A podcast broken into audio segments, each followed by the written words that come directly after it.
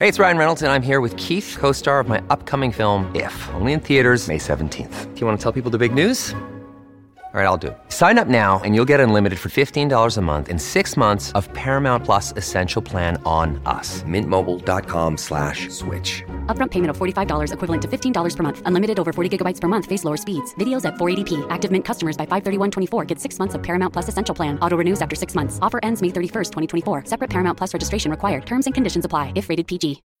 When you need mealtime inspiration, it's worth shopping Kroger, where you'll find over 30,000 mouthwatering choices that excite your inner foodie. And no matter what tasty choice you make, you'll enjoy our everyday low prices, plus extra ways to save, like digital coupons worth over $600 each week. You can also save up to $1 off per gallon at the pump with fuel points. More savings and more inspiring flavors make shopping Kroger worth it every time. Kroger, fresh for everyone. Fuel restrictions apply. This episode is brought to you by Shopify. Whether you're selling a little or a lot, Shopify helps you do your thing, however you cha-ching. From the launch your online shop stage, all the way to the we just hit a million orders stage. No matter what stage you're in, Shopify's there to help you grow. Sign up for a $1 per month trial period at shopify.com slash special offer, all lowercase. That's shopify.com slash special offer. Welcome to the New Books Network. Good day. Welcome to Arguing History, a podcast channel of the New Books Network. My name is Dr. Charles Coutinho of the Royal Historical Society. I'm the host on the channel. And today I'm pleased and indeed honored to have with us three special guests. They are Jeremy Black, Professor Emeritus at Exeter College, University, I should Exeter say. University, Charles. Yes, Somebody- University. Um, Thomas Otte of the University of East Anglia, and David Stone of the National, I'm sorry, the Naval War College. And today we are discussing Putin's war. Uh, and in this episode of Arguing History, uh, where we attempt to explore and hopefully come to a greater understanding of the dynamics of the current events in Ukraine as they've evolved uh, since February 23rd, I believe, of this year. So, gentlemen, thank you very much for joining me. And why don't we just go into directly to question and answers? And the first one is, as far as you're aware of, did Putin have a worldview when he entered office in 2000? Jeremy? Well, as far as I'm aware, I don't know. I mean, the fact of the matter was he was a middle rank KGB official, and one has to assume that he had the views that you would have anticipated from somebody in that position. He'd seen active service, of course, in um, East Germany, and one imagines that he would therefore have taken on board the particular, um, as it were, um, legacy of an officer who had served in that area. Uh, And Thomas? If oh, sorry, did J- Jeremy? Uh, did you want to add to that? I No, no, that's that's me. Okay, good. Well, uh, it's a it's a very good question. I I think if we knew the answer to it, then we'd be a good deal further than we are at the moment uh, in in trying to understand him. Uh, clearly, the um, his intelligence background was formative. Uh, his experience in as as uh, uh, at the Dresden Residentura in the late GDR times was formative, and so was his training in in the old KGB. So he has very much a Secret Service uh, agent, um, the outlook of a Secret Service agent. Um, and I suspect also um, that there was at least the residue of some, I should say, greater Russian nationalism of some kind. Uh, I'm sure we'll come back to that um, uh, later on, um, because um, the views that he espoused more recently they didn't come out of nothing. And uh, if I could just jump in also, I, mean, I, I would agree with my colleagues. The other thing I would say is that when Putin came into office, the general perception, which I think was probably accurate, was that he was a technocrat um, and predominantly interested in not so much, I would say, Russian nationalism per se, but the Russian state. um, that as a KGB agent, he made the transition to the new Russia and saw what his job was as promoting the strength and interests of the Russian state. Um, and we still see that, but I think with some modifications over the last 20 years, we do see some differences in emphasis in the way he talks about what it is he wants to achieve and how he wants to achieve it. I, I, I, I think that's that's that, I think that's very true, um, and of course one one also then has to consider the the role of the state in in Russia in Russian history in general, and the the strange tension between a, a strong state and, um, if you like, a sort of the alternative to that, which is a completely chaotic um, Russian polity. And um, so, someone uh, of Putin's background and training would, of course, uh, on the side of strength. And one of the things that he's always prided himself on in interviews and in, in speeches is that he restored the authority of the Russian state. And in fact, he said so quite, quite explicitly. Jeremy, how sincere was Putin's Western turn circa 2001, 2003, 2004? How, sorry, could you? How, how sincere do you think it was in retrospect? His oh, Western I, turn at, for those three or four years? No, I, I, don't, I think, um, first of all, I don't think sincerity is something that you should be anticipating for somebody of Putin's character or background.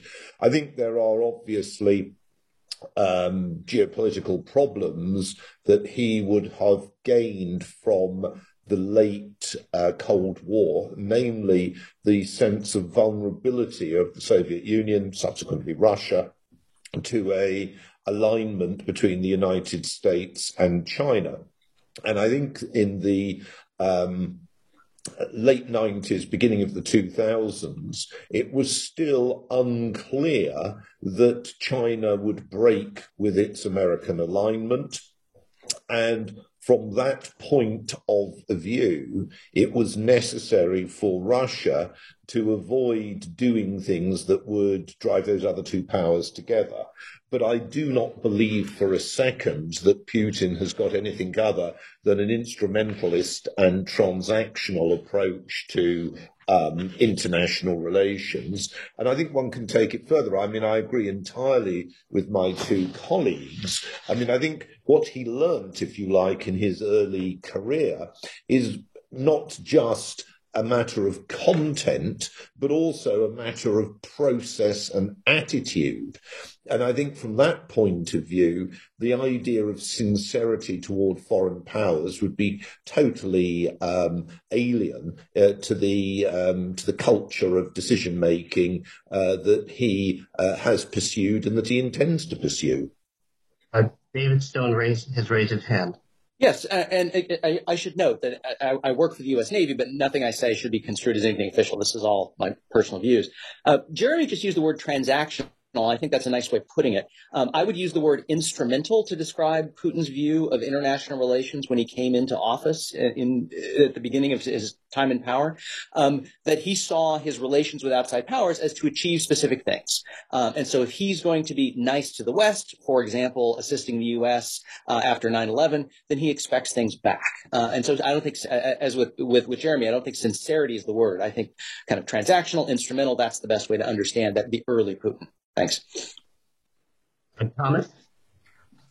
I, I completely agree. I, this is entirely interest driven. And if you look at the situation um, in the very early 2000s, it was quite clear that given Russia's weakness and the absence of any other serious uh, competitors, um, a, a pro Western or a Western leaning orientation made sense.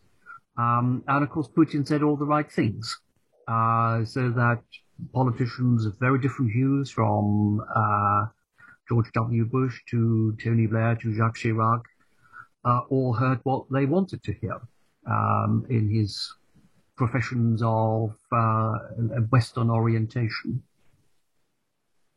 Uh, Alexander Watson has joined us. Uh, Alex, we were discussing the question uh, how sincere was Putin's Western turn, in quotation marks, circa 2001, 2003, 2004? I'm not sure I've got anything to add from what I caught from the end of uh, what everyone else was saying. So, so you move on for now, and I, I, I will listen and catch up with the conversation. Jeremy, how important do you think, in retrospect, uh, was the color revolutions of 2003, 2004, particularly the one in Ukraine, to Putin's adoption of an anti-Western stance? Well, I think, first of all, he had an anti Western stance from the outset. I think, as, as, we've already discussed, from his point of view, the uh, the West played a key role in undermining the Soviet Union because you have to remember that an ideological perspective that uh, of communist rule which combines nicely with KGB interests is the notion of false consciousness. In other words the people should if they understand their destiny and interests be pro-Russian pro-communist whatever uh, but they are misled by um, um, false uh, figures internally who look to foreign models. So, from that perspective, um, uh, movements like Solidarity in Poland, which we know was a mass movement of great support, as indeed was the movement in, say, uh, Hungary and East Germany against communism in 1989. Uh, These movements, in KGB terms,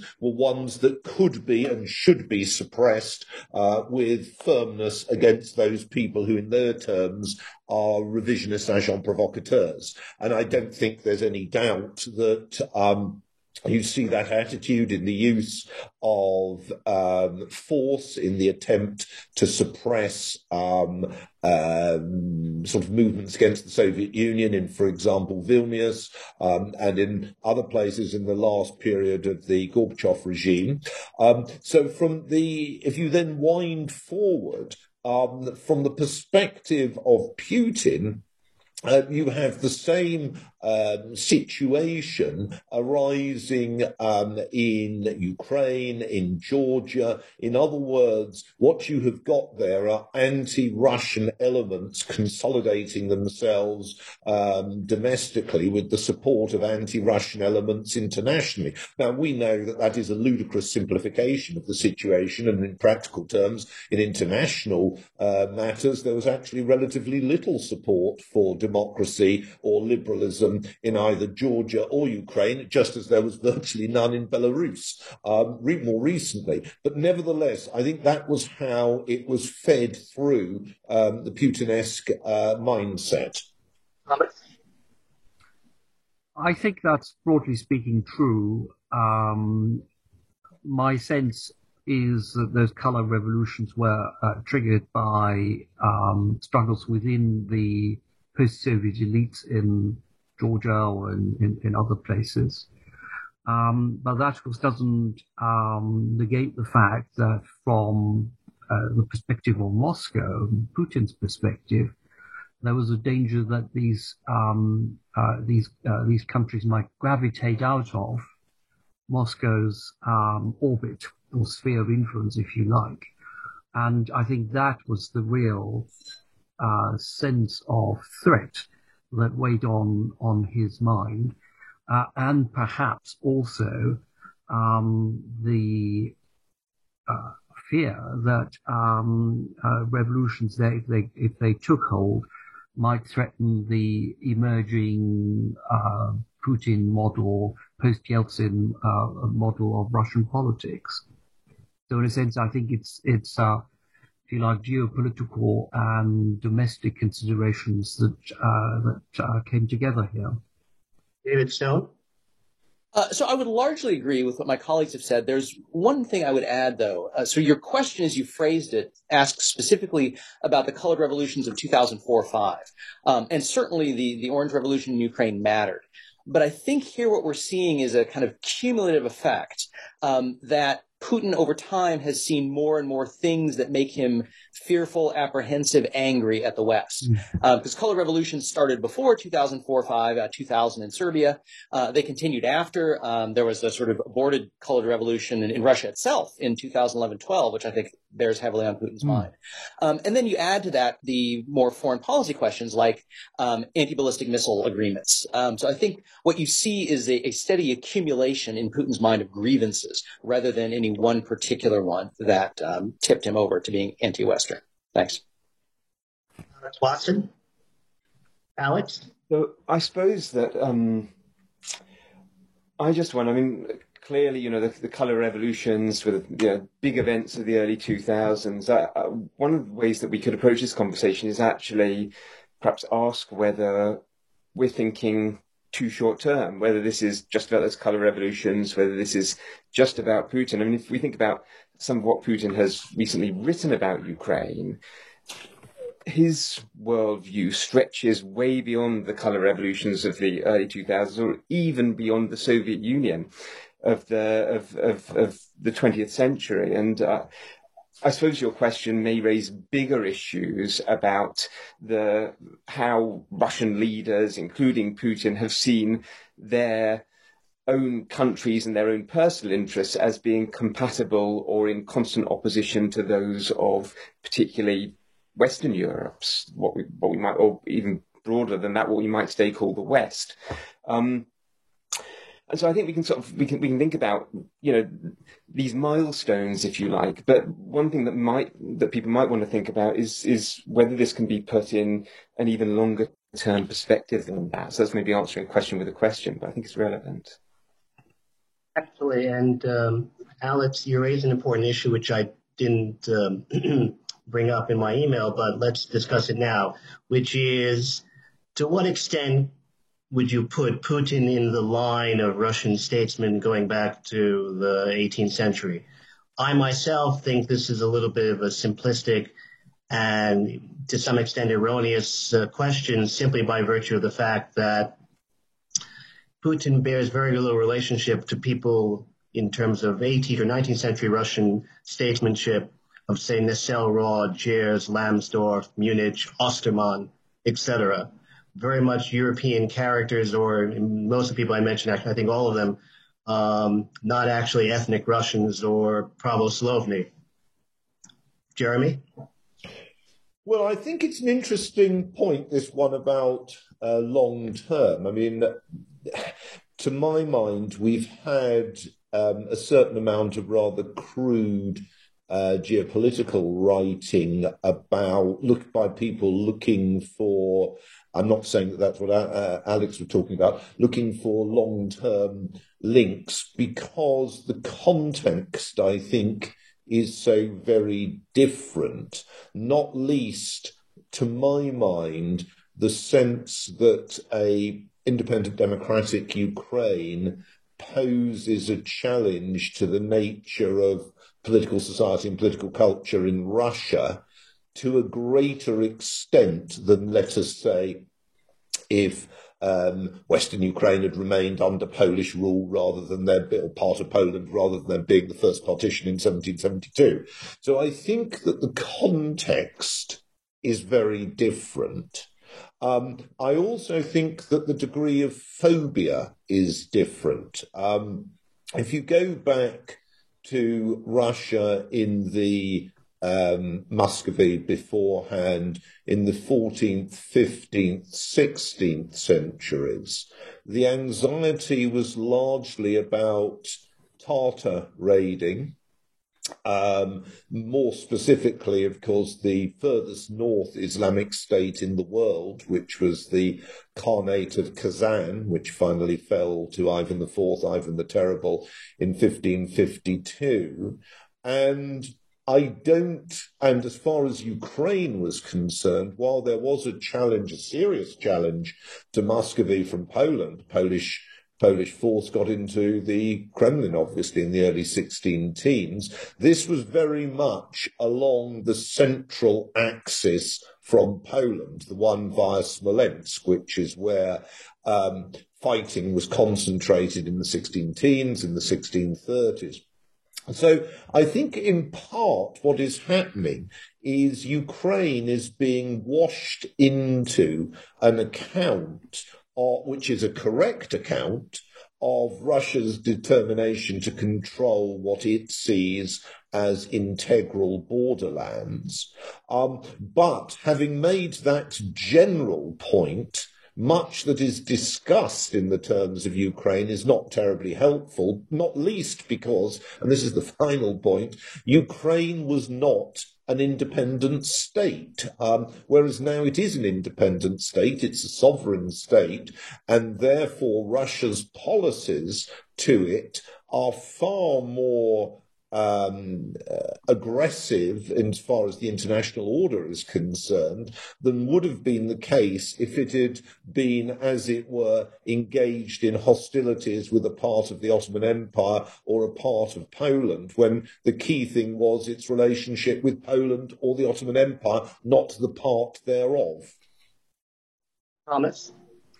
I very much agree with what Jeremy has just said um, the geopolitical context is rather different. Um, but I would I would uh, also add to that that um, of course Ukraine. I mean, as the very name Ukraine suggests, this is a borderland, so it lies at the interface of the Polish-Lithuanian Commonwealth, the Ottoman Empire, um, and uh, Muscovy, Russia and then later the Austrian uh, Habsburg world, if you like. So, uh, in that sense, um, here's a tradition, a Russian tradition of dealing with Ukraine not as an independent state that it is now, and that it is turning into even more so as a result of this war, I think. Um, so that, in a sense, is is is one difference. Um, but nevertheless, it has to be borne in mind that someone like Putin very much likes to think of himself as in the tradition of Peter the Great or Catherine the Great. Um, he actually made great play of uh, this continuity as he sees it with Peter the Great in a, an interview with the Financial Times in, I think, 2019 it was, um, where he said that uh, Peter's course uh, will live for as long as there are, are unredeemed lands and, and, and Russians under uh, scattered about in, in foreign territories. And when he gave his first televised address after the beginning of the um, war in Ukraine in February this year, he actually uh, positioned himself underneath the, I forget, it was the portrait or a bust of Catherine the Great. So the iconography, I think, was very important here, and it was very clear he does see himself as um, uh, uh, standing in a line with uh, those um, Tsars of the 18th century who added significantly to Russian territory. David Stone? Uh, I would offer a slightly different historical parallel. Um, I, I, think, in terms of 19th century Russian statesmen, um, they generally saw Russia as a European power maneuvering within a system of other European powers. Uh, and Putin's rhetoric more recently has been much more of Russia against the West and the West generally. And the historical parallel there, I think, is with some Russian intellectual movements of the late 19th century, mm. um, specifically Pan-Slavism. Uh, and that was an ideology that saw Russia as a unique civilization uncontaminated by Western ideas, and this is the West generally. Um, and in these, this conception, the, the Slavs, and, and, particularly Russia as the bearer of Slavism, had different ideals of community, of collectivity, uh, that were in opposition to Western individualism, Western liberalism. And those ideologies were never that powerful in Russian foreign policy in the 19th century, but they had some intellectual um, heft within the Russian Empire. And Putin, I think, is pulling on some of those ideas of collective identity against Western uh, capitalist uh, individualism and Western liber- liberalism. Um, and the I, I, think that helps to explain in some ways Putin's appeal to the Russian to the European and American far right.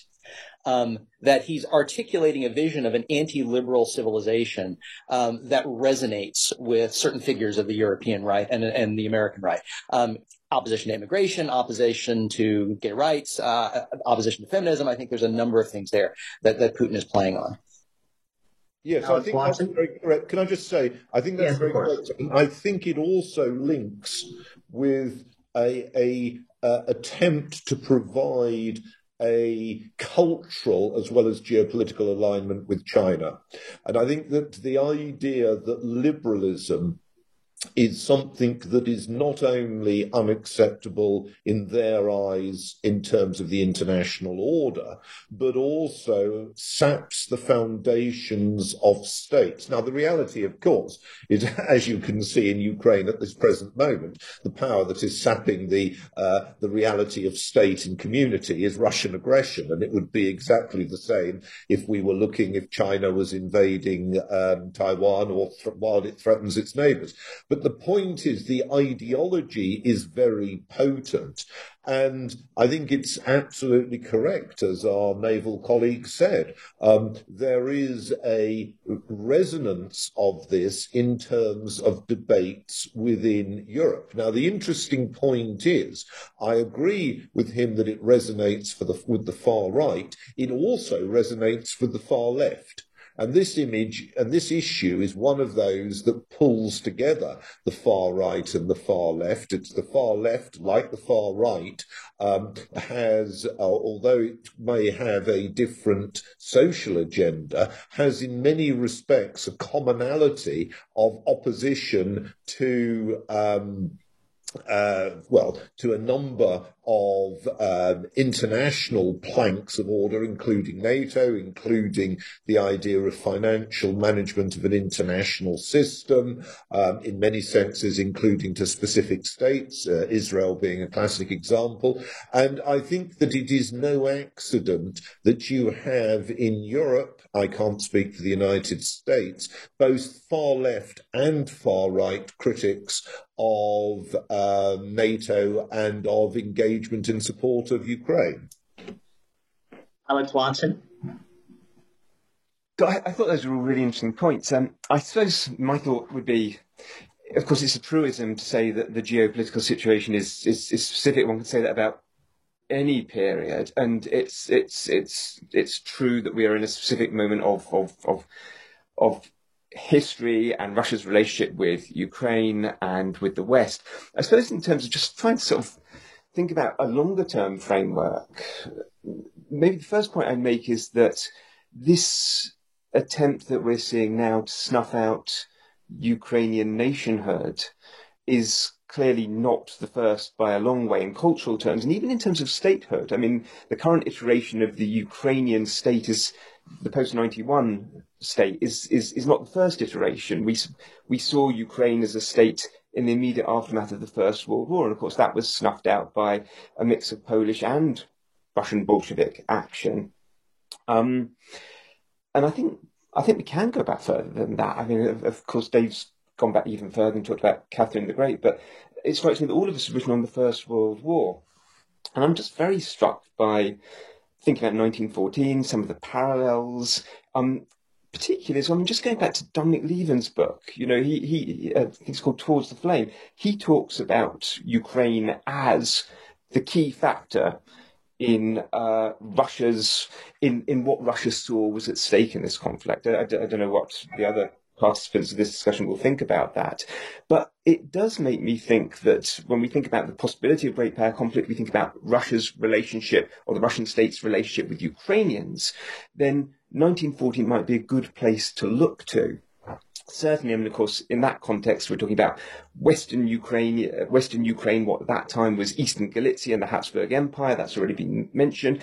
Sometimes called the Piedmont of Ukrainian nationalism. Um, I'll say one other thing. One of the things that I've been really struck by is the work that I've done on the Eastern Front in the First World War, on the on the Imperial Russian invasion of what today is Western Ukraine, and at that time was in Habsburg hands. There's there's extraordinary parallels in terms not simply of the violence, the brutality, of the atrocities, but also in terms of the attacks on Ukrainian elites, uh, political elites, the Ukrainian national idea, Ukrainian culture, Ukrainian language. Um, very strong parallels between 1914 and today. And it does just make me think that to fully understand this, I think it is helpful to think about the broader Russian state's relationship with Ukrainians and its fear of Ukrainian nationalism as well, and what that means for Russian aspirations for great power.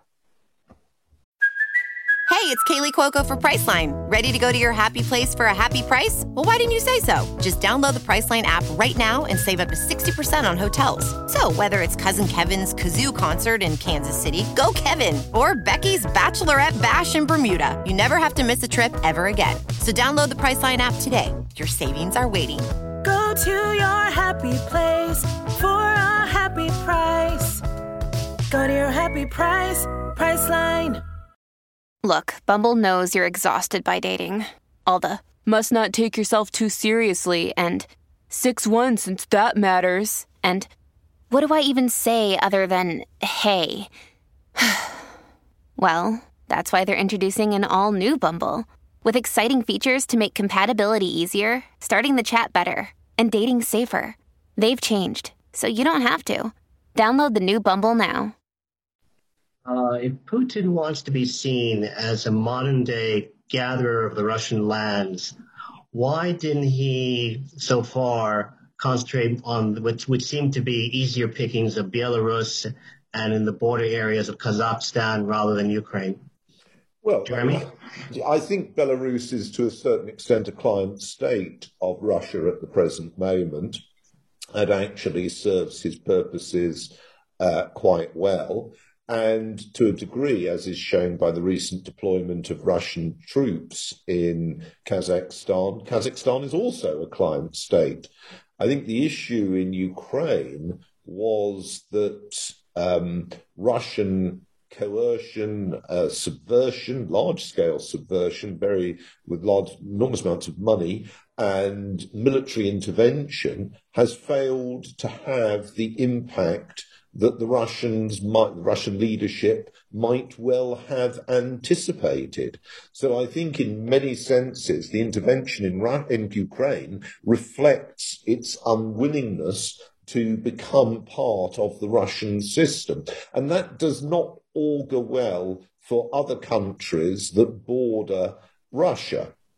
Um, and interestingly enough, this goes back. I mean, I, I, I, think my colleagues are making fascinating points. This goes back to, a, I think, what's a key moment in the Cold War, which is that possibly one of the most dangerous, uh, to my mind, moments in the Cold War was the um, so-called Carnation Revolution, when um, the Salazarist system was overthrown in Portugal and there was the possibility of a communist takeover, and not least with quite strong communist elements in the military, and of course a period of time when the West was otherwise engaged. The United States was engrossed in the Watergate issue, uh, Britain was very weak, etc., etc. Um, and I think what was real, and of course Portugal was important because with Portugal you actually still had at that stage Portugal's overseas empire, but also Portugal would have given the Soviet Union a major naval base on the Atlantic. Now, what was I think really important in um, uh, the and it was a, you know it was a slow moving crisis with a number of a lot of subversion, a lot of money spent by both sides, and Britain and the United States uh, uh, op- opposed to the Soviet Union. Um, I, so it was a slow moving crisis. One of the key elements was that there was no land frontier across which the Soviet Union could move troops in, and that in naval terms, although it could deploy submarines in into uh, Portuguese waters, it actually lacked um, a force of um, amphibious uh, landing craft. It lacked it lacked the necessary uh, force structure and doctrine to carry out such an operation, and obviously um, the this was this was quite clearly an absolutely central NATO uh, interest. I mean, you know, bound up with the future of Atlantic power, because with Portugal you were talking about the Azores as well and Madeira. Um, now, I think the difficulty at the present moment is that the Russian method of using force is clearly readily could be rolled out in other contexts. I mean, it's appalling what's going on in Ukraine. Um, it also, quite frankly, represents, to my mind, I mean, just as you know, we're all we're all noting the failure of the Russians to achieve their purposes on their timetable, and I believe most commentators are very pleased about that. Um, but there is also the problem that the whole crisis has reflected a failure of Western deterrence. Um, the the failure of Western deterrence in the sense that obviously Ukraine was not covered by um, uh, Western treaties, but it was part of the international order. It was a sovereign state. It directly abuts four NATO powers. Um, and the very fact, and there was extensive intelligence information prior to the crisis to an extent that was not true of most international crises of the last 50 years, and that actually represents quite a triumph for Western, specifically British and American, intelligence gathering. Now, given that that was the case, what is striking is how weak um, the deterrence operated, and that is not encouraging uh, for other respects. Now, what it means, presumably, is that Western strategists are needing to think about how to restructure, revivify um, deterrence they're needing to think about how to construct a narrative out of this crisis that enhances deterrence, and they're needing to ensure that there is um, a element of what one could call, what I heard an American diplomat last week referred to as a strategic defeat for the United States. Uh, sorry, a strategic defeat for the uh, for for Russia in order to construct that as a way to, as it were, drive home a lesson that hopefully that these techniques will not be repeated elsewhere because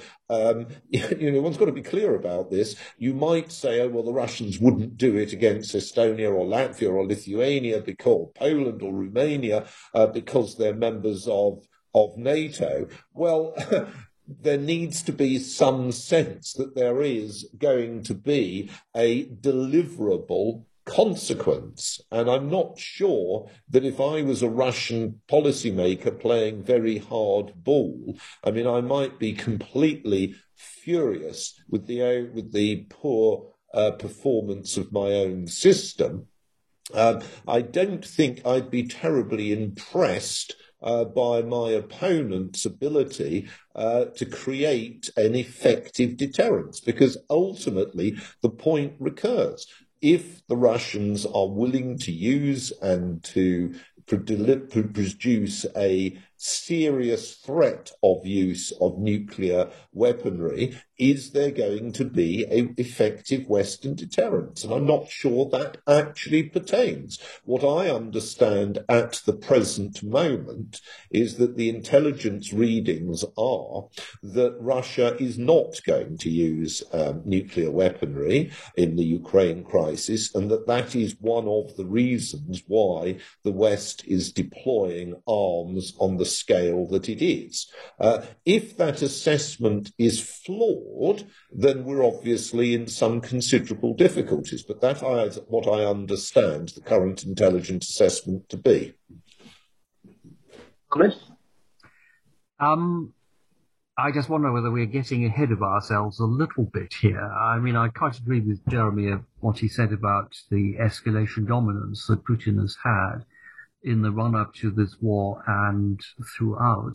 But I want to come back to, to your uh, question, Charles, and I want to take issue a little bit with the, the phrase gather of the uh, Russian lands, um, which sort of suggests itself uh, as a result of the conversations we've been having so far.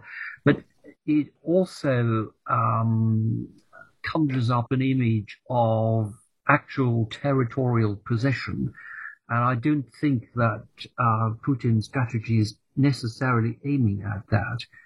Um, so Belarus, effectively dependent on Russia and increasingly so since the uh, domestic unrest uh, a couple of years ago.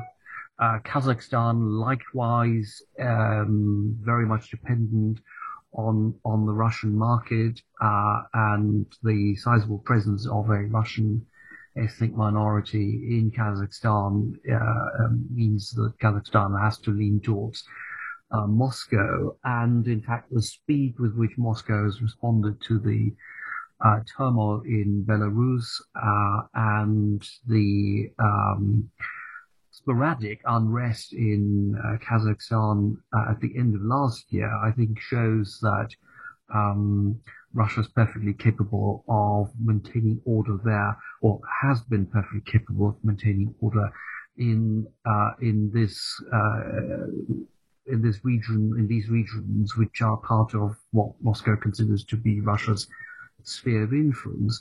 Now, as for Ukraine, I think this is where longer term developments do come in and where history does play a role, or a, a very garbled, perhaps, version of history.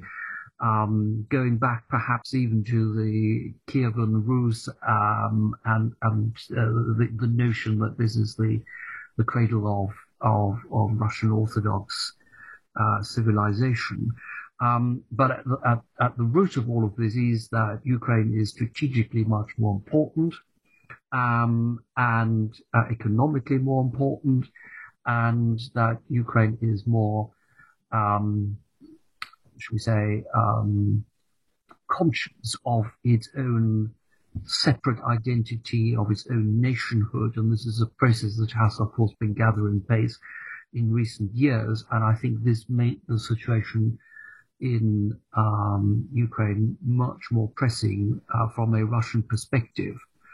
Uh, and then you have a situation um, where uh, a cumulative sense of grievances comes into play. We've touched on that a little bit, where um, Western governments have not really responded to Russian probing, whether that was with the uh, annexation of Crimea or elsewhere in the Donbass, for instance, um, and where there have been changes in government uh, in the West.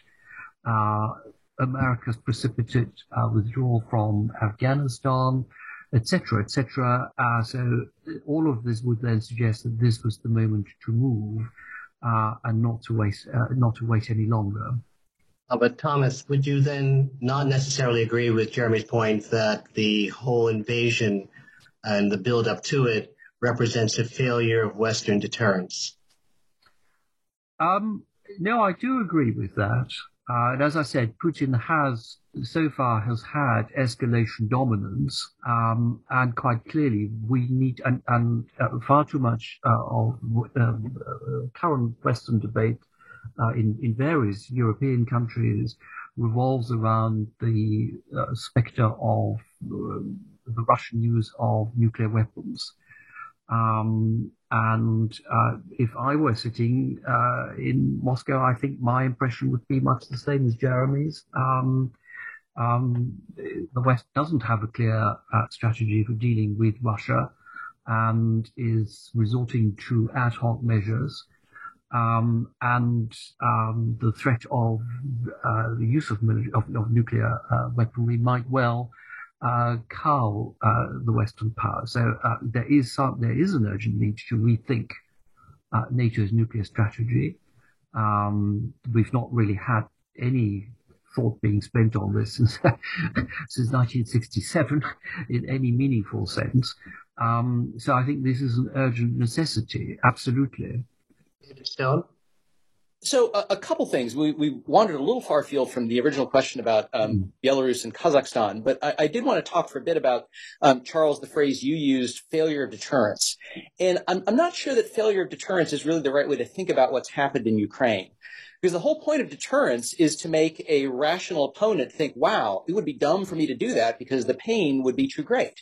Um, and uh, deterrence doesn't fail when somebody does something stupid. Um, and I think, to be brutally frank about it, Putin made a dumb move when he invaded Ukraine and has done irreparable damage to Russia. Um, and so I think the consequences have, have shown that, that, that Russia has ended up in a, in a, in a bad place as a result of what it's done in Ukraine. Um, so I don't think that's a failure of deterrence. I think it shows that deterrence would have deterred a rational actor or one that, uh, an actor that properly perceived the costs of actions. Uh, and I think it's hard to say that, that Putin properly perceived the cost of, of what he was going to do in Ukraine. So that, that's a quick point I would make about um, failure of deterrence. Um, in terms of the, the, the, question you raised about the gathering of the Russian lands, there's um, a kind of pedantic historical point to make, which is that Um, the, the phrase gathering of the Russian lands refers to the process of pulling Russian peoples together um, after uh, uh, the Kievan Rus, the ancestral Russian state, had been shattered by the Mongols. Um, that took place in the 1500s and was and, and culminated under Ivan III.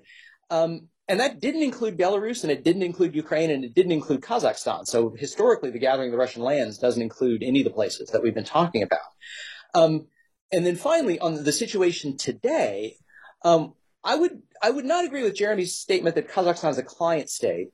Um, I think Kazakhstan and the other states of Central Asia have been very conscious about their vulnerable position between two very large neighbors, Russia and China, uh, and then a large outside player, the United States, um, and have attempted with varying degrees of success to try to balance among various forces. Um, I think the thing that explains um, non-Russian action in Belarus and Kazakhstan is that Putin is getting what he wants, and that is primarily not joining Western institutions. Um, Lukashenko in Belarus has been very good at navigating between, uh, up, up until recently, kind of tacking between Russia and the West but not making any moves to join NATO, but not making any moves towards the European Union.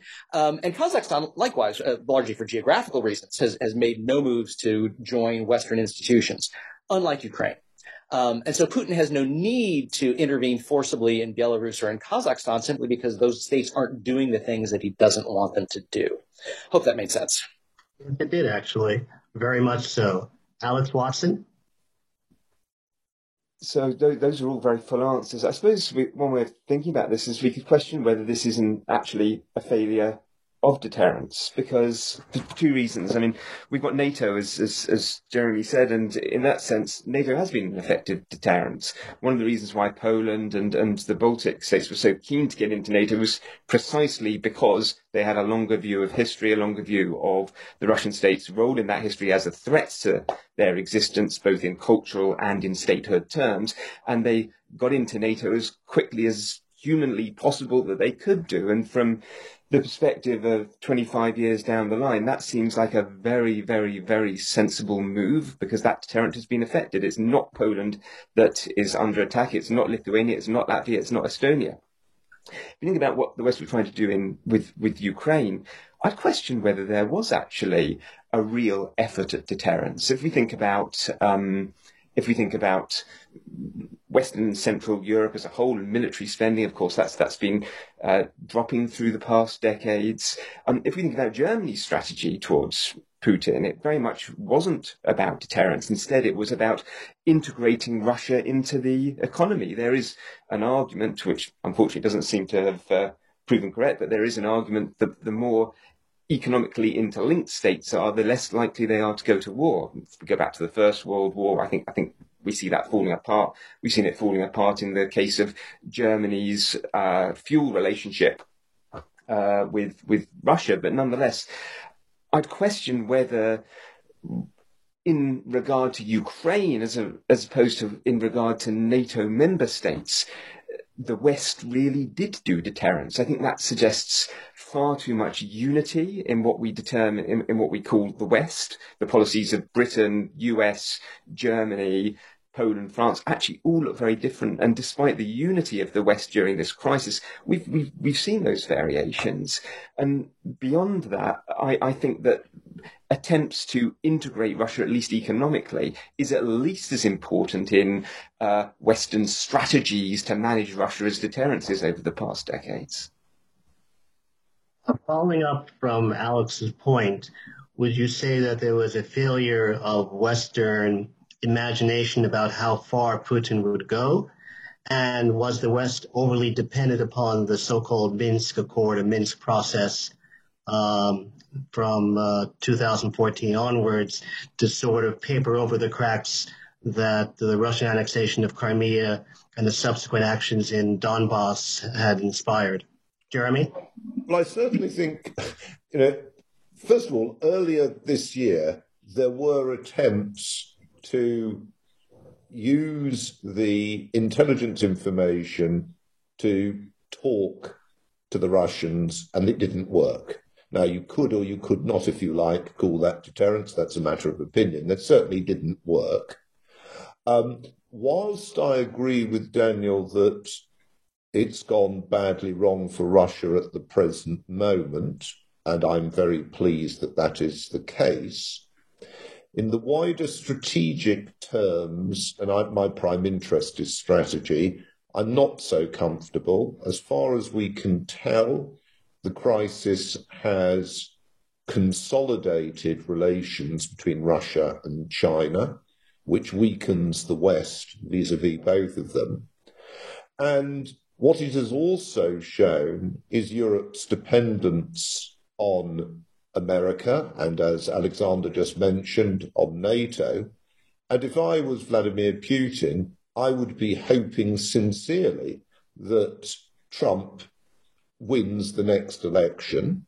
I noticed that the Republican candidate, I think named Vance, who's just won the primary in Ohio, um, has criticized um, America's um, support for Ukraine.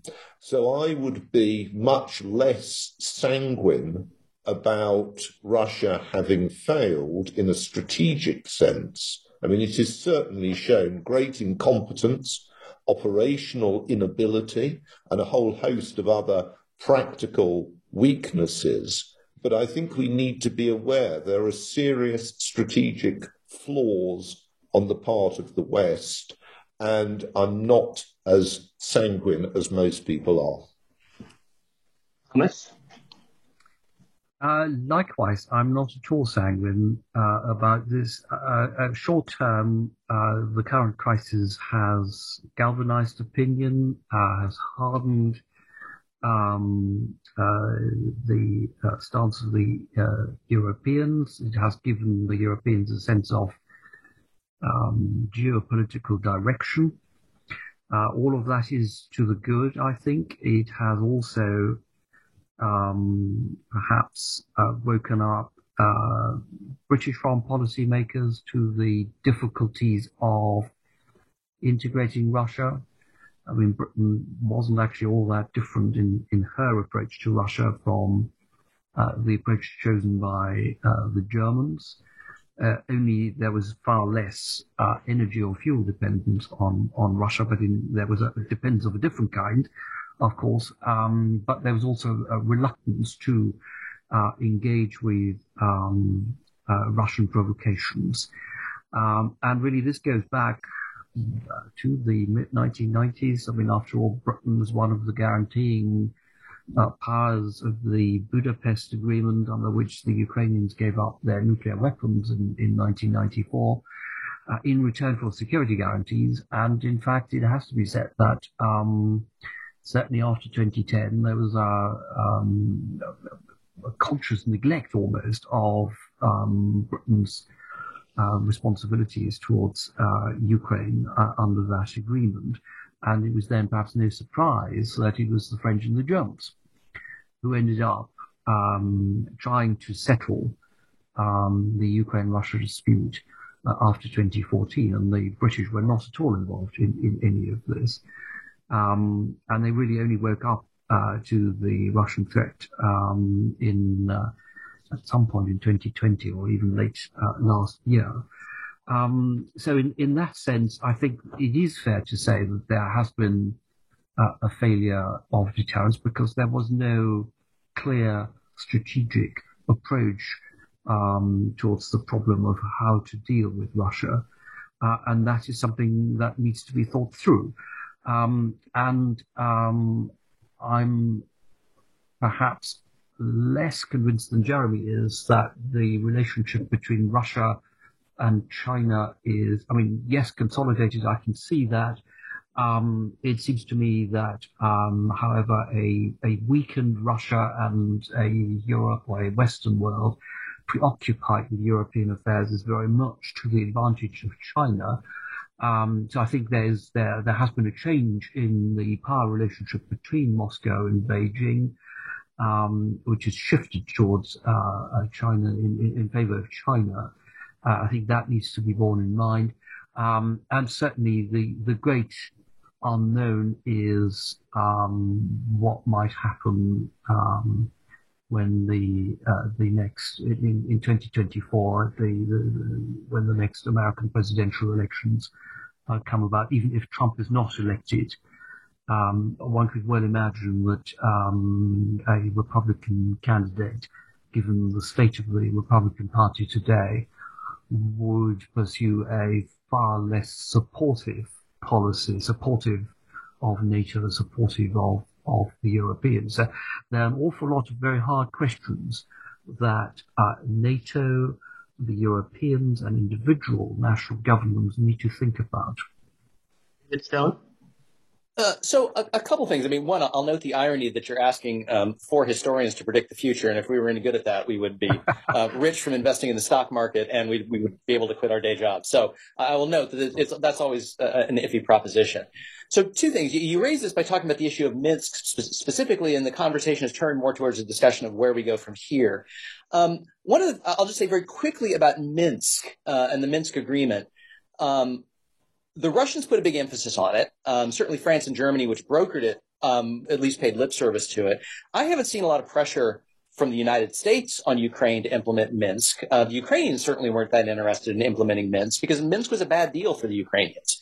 Uh, it essentially would have allowed a kind of um, fifth column inside Ukraine for Russia to manipulate. And so I, I absolutely understand uh, Ukraine's re- reluctance to, to implement that. And certainly it's been far, far overtaken by events. Um, in terms of where we go from here, uh, I would absolutely agree um, that things can always go wrong. You can look at lots of things where this could turn badly for the West. Uh, but again, as historians, uh, we're not great at predicting the future. The, the, the, future will be very difficult to say. Yeah, I can imagine things, ways in which things go very well. Um, what I can say is that I myself have been really struck by how well things have gone um, compared to what we might have expected before all this kicked off.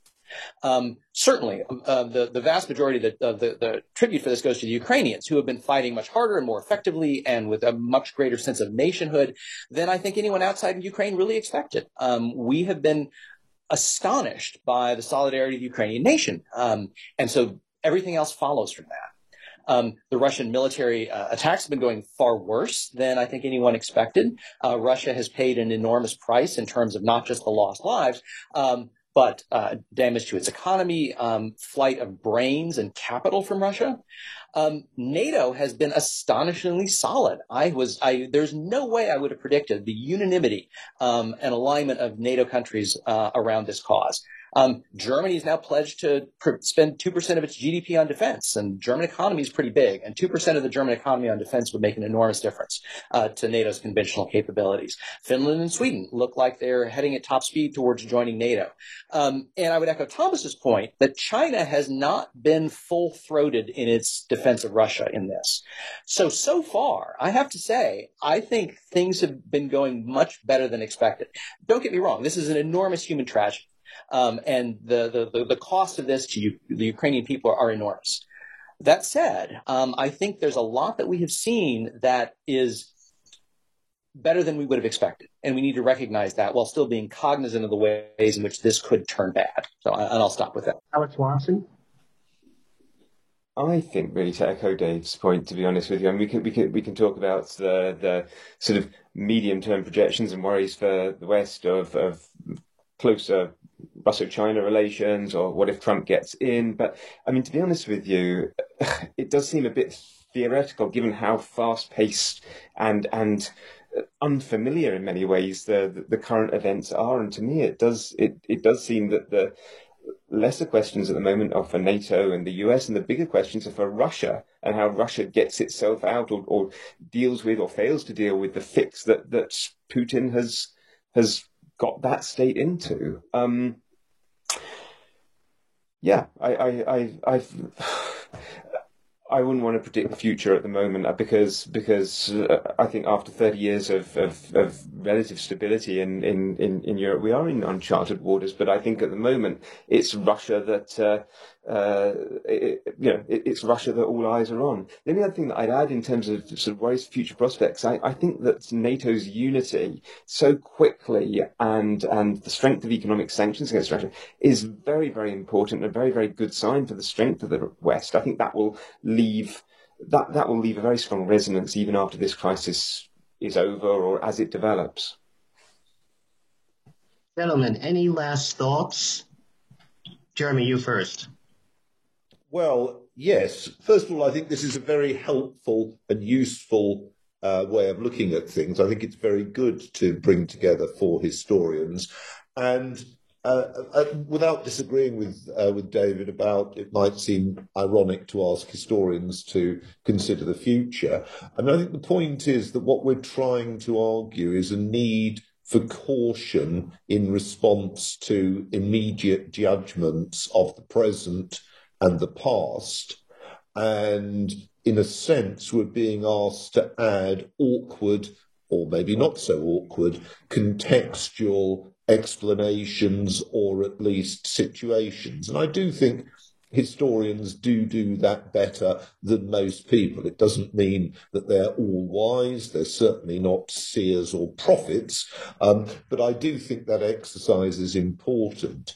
Um, with reference to the last comments, I mean, you know, I'm a pessimist, so you'll always hear pessimism from me. Um, what I find worrying is that compared, and I am concerned about China, compared to China, Russia is, I think, militarily weaker. Um, and there is a more united opposition to Russia in the shape of NATO, uh, whereas, as we know, for example, relationships between, shall we say, Japan, uh, South Korea, the Philippines, Vietnam, etc., don't add up to the same degree of coherence. So I would like to see um, a more significant failure for Russia because otherwise I am worried about A, what might happen if this particular crisis in Eastern Europe continues, and B, what might happen in other crises or potential crises where the situation may be less um, hopeful or helpful. So, you know, I am adding a, a cautious note. And lastly, I have an interest, of course, in military history. Um, and any any work on military history has to uh, consider uh, the present and indeed the future. What I think the a lot of the discussion, to my mind, of this crisis underlines is the extent to which, as always, people would rather discuss um, uh, weaponry, tactics, and operational level things rather than ask hard questions about strategy. And to my mind, what this actually underlines is the need to think very hard about strategic questions. Thomas Otte? Well, um, I think Jeremy's concluding um, statement very much chimed in with what I said earlier uh, about the need to pose some very hard questions, um, which Western governments uh, collectively and individually um, have to ponder. Um, and they go well beyond how to deal with Russia, well beyond a new European security architecture. They also touch on questions um, such as the Indo-Pacific region and what um, uh, the Russian invasion of Ukraine, um, what consequences the Russian invasion of Ukraine might uh, trigger in in uh, in in that um, region. I think if history teaches us anything, it is to be a little more skeptical. I mean, yes, uh, the Western response so far has been very pleasing. I'm very pleased about it. I'm quite surprised about some of it, positively surprised uh, by some of this. But we mustn't delude ourselves into thinking that um, Russia is completely isolated. Um, yes, the Europeans have severed their ties, the Americans have severed their ties, they've imposed sanctions, etc. Um, China exercises a curious sort of hold over Russia in some to some degree, and I suspect that at some point the Chinese will probably tell the Russians to stop because there's far too much Russian uh, Chinese money invested in uh, Ukraine. and Ukraine is far too important for the Chinese economy to allow China to um, uh, to, to, see uh, uh, Ukraine completely destroyed. But at the same time, India has not supported um, anti-Russian measures. Many of the Latin American and African countries have not done so.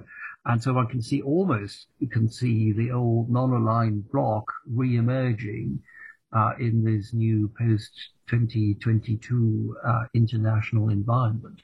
So there are an awful lot of um, developments are uh, underway now that I think give cause for concern um, in addition to the many points that um, that I think are cause for concern that we covered in our in, in our conversation. So um, my views are sort of optimism at the way in which things have played out so far, but mingled with a um, a sense of skepticism, shall we say? David Stone. Um, I, have had a chance to say most of what I wanted to say, and I, will echo Jeremy's comment of, appreciating the chance to have this exchange of views. Let me just make one kind of military technical point. Um, Jeremy rightly stressed that it's important to think strategy first, and, and then operations and tactics flow from that. Um, on the other hand, you can't have strategy without tactics and operations to, to produce it. Uh, and, and, one of the things that's been really striking about this, the, the, two months of this war, is just what we're learning about the importance of drones, um, the increasing deadliness of anti-tank missiles, um, and the effectiveness of anti-ship missiles. And certainly there's been signs of these things before. Um, the Yom Kippur War in 1973 sort of signaled to the world that anti-tank missiles were, were a, a, real presence on the battlefield. And the Falklands War demonstrated the vulnerability of ships to um, anti-ship missiles. Um, and the Armenia-Azerbaijan war quite recently showed the importance of drones. But you're seeing all of that, I think, in magnified form in the current conflict. The big question is whether um, that's in part because of Russia's mismanagement of the war. Um, would a, a, better Russian military performance have made these things less evident? Uh, but it's at least something I think that military planners uh, will need to, to, bear in mind going forward. And I'll, I'll stop with that. Thanks. Alex? So I, again, I mean, I think it's pretty much all been said. I'd, I'd echo Jeremy's point about strategy. I, I, I, think that uh, and this is an incredibly dangerous situation overall. Um, but if, if there is any optimism, I think that one one source of that might be the fact that the US has now uh, promised these forty-seven billion dollars towards the US, which is certainly very, very, very huge military and and economic support and does give the indication that there is some longer term game plan here, some longer term strategy here. But what it is, I guess, depends very much on, on how this war plays out, how long it goes on for, whether it escalates and how destructive it will ultimately be. On that observation, gentlemen, I'd like to thank you very much. You've been listening to Arguing History, a podcast channel on New Books Network, and we've been speaking to Jeremy Black, Thomas Otte, David Stone, and Alex Watson. Again, gentlemen, thank you very much for being so kind as to speak with me today. Thank you. Thank you. My pleasure.